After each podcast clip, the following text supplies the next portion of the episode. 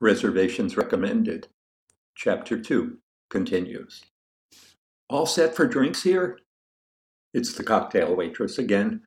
She wears a tight little satin skirt, and Matthew decides, after a quick review of his mental notes, that she has the most beautifully shaped bottom he's seen in weeks. Richard looks up at her face, but then he moves his eyes up and down her body without tilting his head. Matthew can see this, but Effie can see only the steady back of his head, angled upward. When Richard's eyes reach the waitress's again, he smiles at her with great warmth. What's the most popular drink here? he asks. Probably a Paul Revere's ride. What's that? Supposed to be based on something the original colonists drank rum and applejack. She reaches across Richard to pick up from the center of the table a card describing the drink.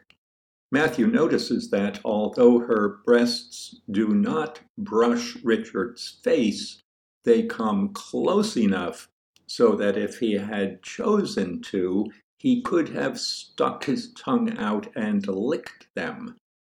She hands the card to him, and he glances at it. What about those drinks with obscene names? he asks. A slow and comfortable screw? Right. Or sit on my face. Not in this bar, she says, and she bursts out laughing. We get a lot of families, you know, tourists. Richard orders a round of drinks, and the waitress wiggles off. Richard and Matthew watch her bottom move, and Matthew's embarrassed to find that it fetches the memory of an afternoon during college when he was delivering laundry to earn spending money.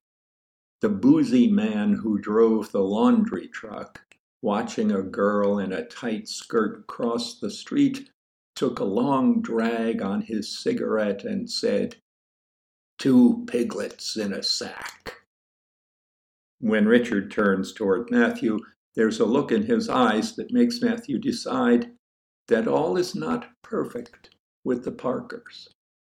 Perhaps Effie really is too much for Richard, and Richard has begun fooling around to shore up his ego. Immediately, Matthew wonders how he would fare with Effie, not someday, but this evening if Richard's flirting with this waitress becomes intolerable, and Effie turns to Matthew suddenly and asks him to take her home, would he be up to her tonight? If whatever might happen between them tonight were to turn into something more, if Matthew said all the right things in the cab, if Effie asked to stay at his place, then surely a congenial divorce could be arranged very quickly so that everyone could be happy as soon as possible. He wonders if it would be all right to call a separate cab for Belinda if Effie asks him to take her home. The drinks arrive. Matthew notes that this is his third martini of the evening and resolves not to have another. So tell me what you've been up to, Effie, he says.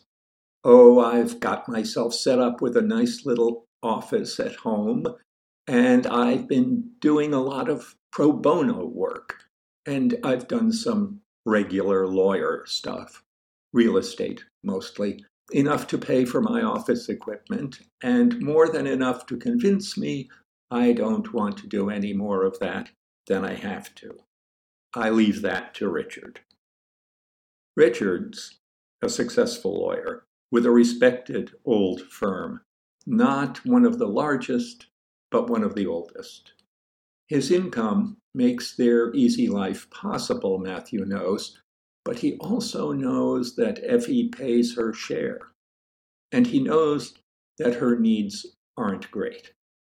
If she were living alone, she wouldn't charter a boat in the Caribbean every winter, but since Richard wants to, she goes along, and happily. What Effie wants for herself, she earns and pays for. And often all she wants is time time to do what she wants to do good works. Sometimes Matthew can't help thinking of her as saintly. He has begun to allow himself to say to himself, I'm in love with her. And it seems as if it may be true, but he isn't sure. Perhaps he has always been in love with her.